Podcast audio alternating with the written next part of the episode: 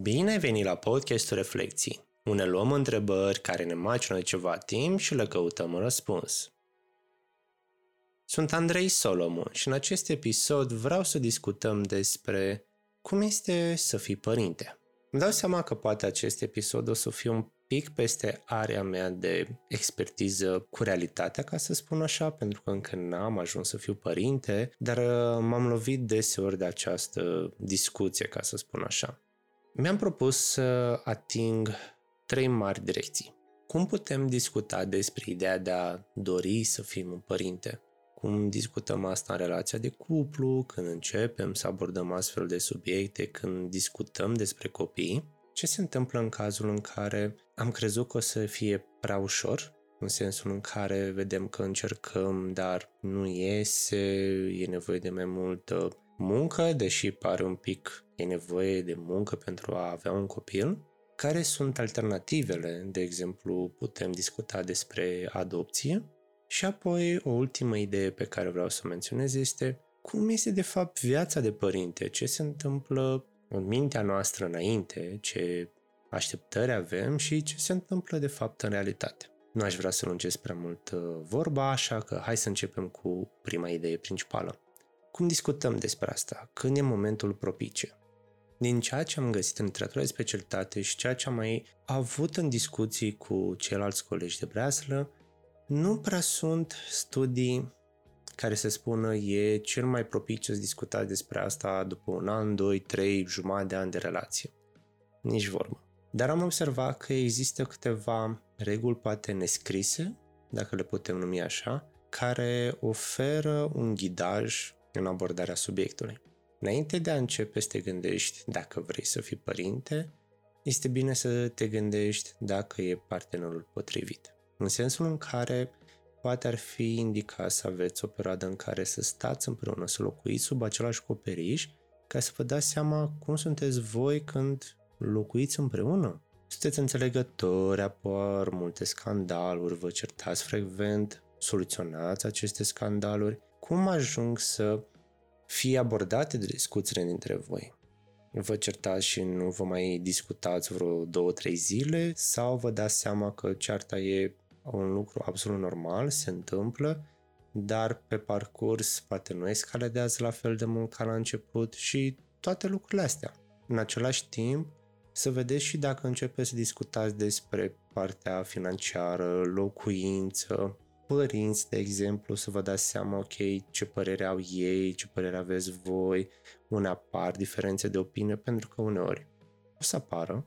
Și de acolo să începeți să discutați la modul de chiar vrem să facem asta. De ce spun asta? Pentru că uneori e posibil ca unul dintre voi să-și dorească foarte mult și celălalt poate să stea pe gânduri, de exemplu. Și asta este absolut normal. Se întâmplă frecvent ca ambele persoane să fie de acord în momentul în care se aduce în discuție. În alte cazuri se întâmplă ca celălalt să șovăie, poate simte că viața profesională, de exemplu, încă nu este pusă la punct și mai are nevoie de timp sau pur și simplu nu este suficient de sigur. Prin sigur mă refer fie că e bărbat, fie că e femeie, e mai simplu să discutăm așa. Bun. Astfel de discuții, dacă vreți să începeți să discutați serios, e bine să fie și programate. Oferiți-vă un pic de timp și să programați poate o discuție să fie pe lună, de exemplu, sau la două luni, în funcție de cât de urgent este pentru voi și acea întâlnire să fie poate acasă sau în oraș, dar să fie un moment pentru voi. În sensul în care să nu vă deranjeze altcineva, Bine, în afară de, de exemplu, dacă sunteți în oraș, un kelner sau, nu știu, poate cineva care țipă pe lângă voi, dar să aveți acel moment în care voi sunteți acolo și vreți să discutați de, despre acel subiect, nu să fie adus în discuție de către altcineva oarecum forțat. De exemplu, mă refer poate la partener sau poate la familie, că cine poate să scape de ideea de a, dacă n-am și eu niște nepoți și așa mai departe. Aia este inevitabil. Momentele acestea de singurătate, ca să le spun așa, sau de intimitate cu ideea de a discuta pe tema asta, o să vă ajute foarte mult. Așa puteți să vedeți că poate sunt diferențe de opinie, poate o să fie discuții despre religia în care o să fie botezat, uh, expectanțele fiecăruia, vreau să fiu un părinte mai exigent, vreau să fiu mai libertin și așa încep să-ți dai seama ce vrea și celălalt partener. Și dacă există diferențe de opinii, este foarte natural să existe. Dar este bine să le puteți aborda în sensul în care să discutați deschis, fără să judecați celălalt opinie, să vedeți care este locul vostru comun.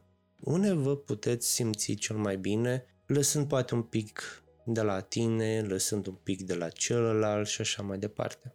Pentru astfel de discuții este indicat totuși să aveți și câteva foi la voi, în sensul în care să puneți niște idei acolo, să nu rămână doar niște discuții la nivel de da, da, da, cu asta sunt de acord și poate peste ceva timp să nu mai fiți de acord și să uitați poate că da, se întâmplă multe în viață și uităm, ceea ce e natural. Iar făile vă pot ajuta. Plus că scăpați de mai multe informații pe care să o reactualizați de fiecare dată. Citești imediat foaia și ok, aici am rămas, hai să continuăm de aici. Dar ce se întâmplă când poate nu apucați să aveți această discuție și deja aflați că aveți un copil? Este acea veste care poate vă ia prin surprindere. În cazul acesta, discuțiile sunt la fel de importante.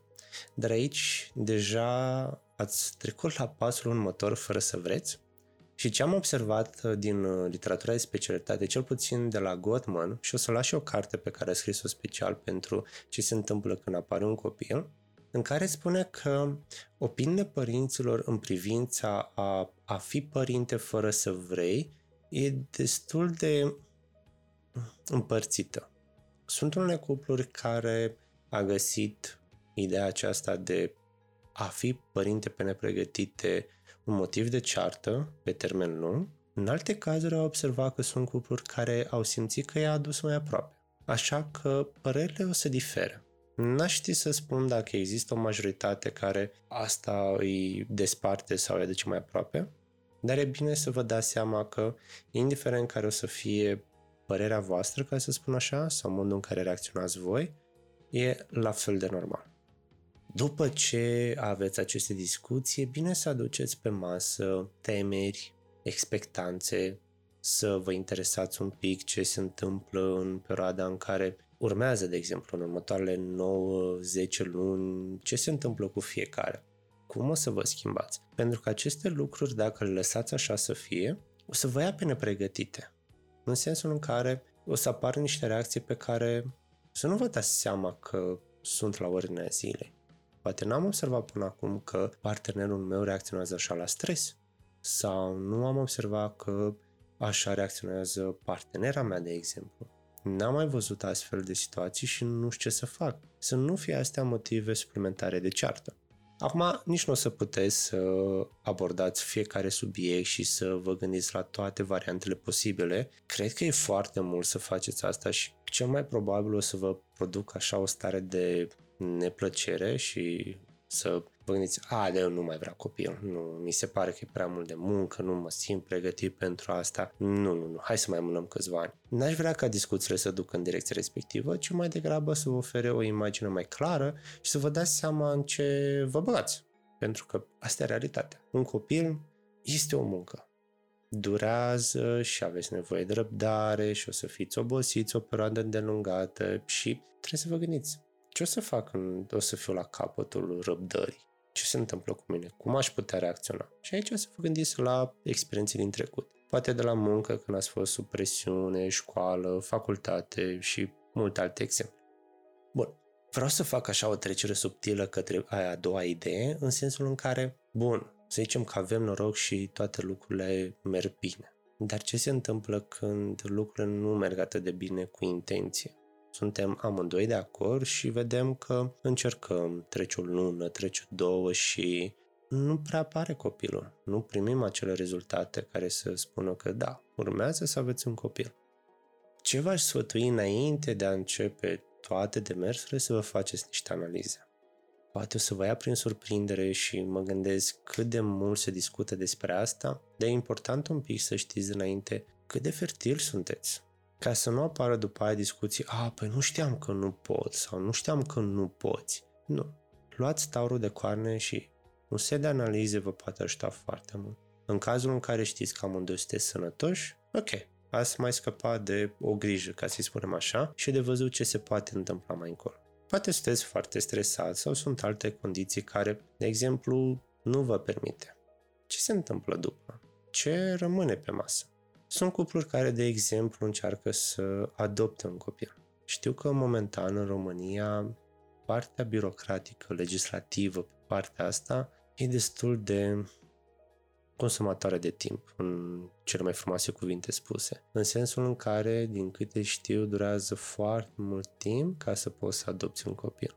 Nu spun asta ca să te demotivezi, să las un gura mare, dar vreau să știi că în cazul în care alte opțiuni nu sunt disponibile, poate să fie și asta, dar durează mult timp. Dar la fel de bine ar putea să merite orice sacrificiu. În alte situații se poate face și artificial, în sensul în care să fie în vitro. Asta, din câte am înțeles, costă foarte mulți bani. Ar fi o investiție financiară destul de mare și trebuie avut grijă de condițiile propice. Aici e cel mai bine să discutați cu un medic care se, se pricepe la asta, dar așa în linii mari aș putea spune că e, e consumator emoțional, din câte am înțeles de la alți părinți care au încercat asta și foarte demanding pe partea de finanțe. Bun, în cazul în care, de exemplu, niciuna nu, nu vă este pe plac, o altă variantă care ar fi? Poate o mamă surogat, dar din ceea ce știu eu, e posibil ca în România să nu se aplice. Dacă nu e adevărat, vă rog să-mi trimiteți un comentariu și o să mă pun la curent pe partea asta. Dar din câte știu eu, în momentul de față nu se poate. Sau vă propune să fiți acei unchi mătuși care duc o viață libertină, ca să zic așa, cu ghilimele de rigoare, și să nu aveți copii, dar să vă bucura și să vă concentrați energia către alte lucruri. În același timp ar mai putea fi o variantă. Ce se întâmplă dacă un partener vrea foarte mult un copil, dar celălalt zice că eu nu-mi doresc deloc și nu cred că ar avea ceva care să-mi schimbe această părere. În cazul ăsta aveți de luat o decizie grea. Cine renunță? Cine renunță la părerea lui? Și aici discuția poate să dureze. În cazul acesta aș recomanda poate terapie de cuplu pentru a soluționa un pic situația, pentru că uneori de la un început ușor, blând, s-ar putea să se ajungă la începuturi din ce în ce mai dure, cu multe reproșuri la adresa celuilalt care nu dorește să se dea după uh, cealaltă persoană și să lăsați toată relația bună pe care ați avut-o până acum să se termine, de exemplu, cu un gust amar și nu e foarte recomandat.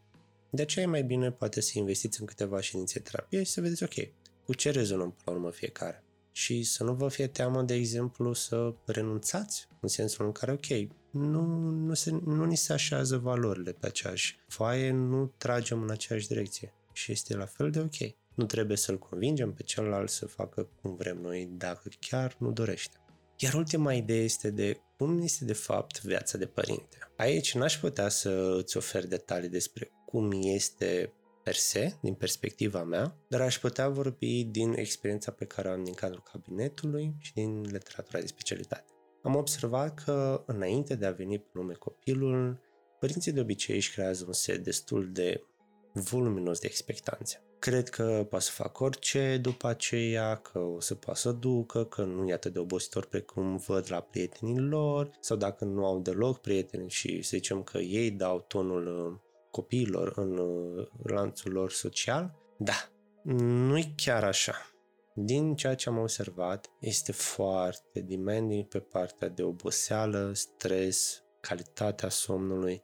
Cel puțin 2 sau 3 ani o să fie destul de greoi pentru voi să puteți să dormiți cum trebuie ca de obicei. Deci dacă până acum reușeai să dormi 8 ore pe zi sau plus minus, Acum nu o să reușești la fel. O să dormi cel mai probabil iepurește. Te trezești din două în două ceasuri și na, trebuie să ai grijă de copil. La fel s-ar putea să apară mai multe momente de tensiune între voi.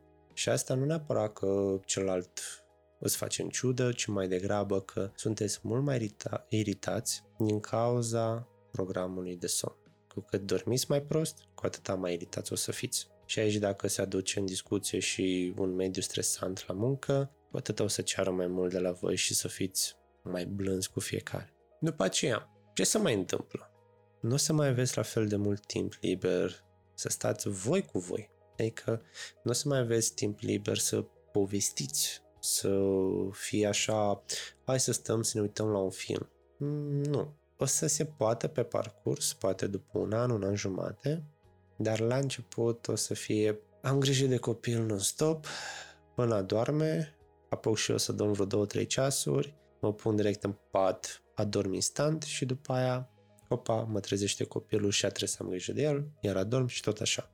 Dar pe parcurs am observat că părinții încercă ușor, ușor să facă o tranziție către părinților, să fie ei de dacă. Dacă nu este posibilitatea să căutați o dădacă sau poate un prieten bun sau o prietenă bună care să aibă grijă de copii și să vă acordați de nou un pic de timp.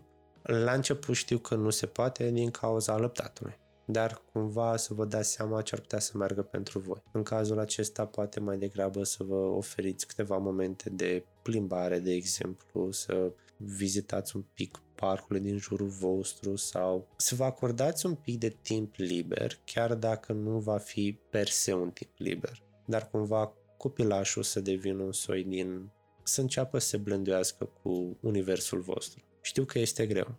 E foarte dificil să te împarți în trei locuri în momentul de față, pe măsură ce e și copilul acolo, dar n-aș vrea să las toată povestea asta într-o notă negativă.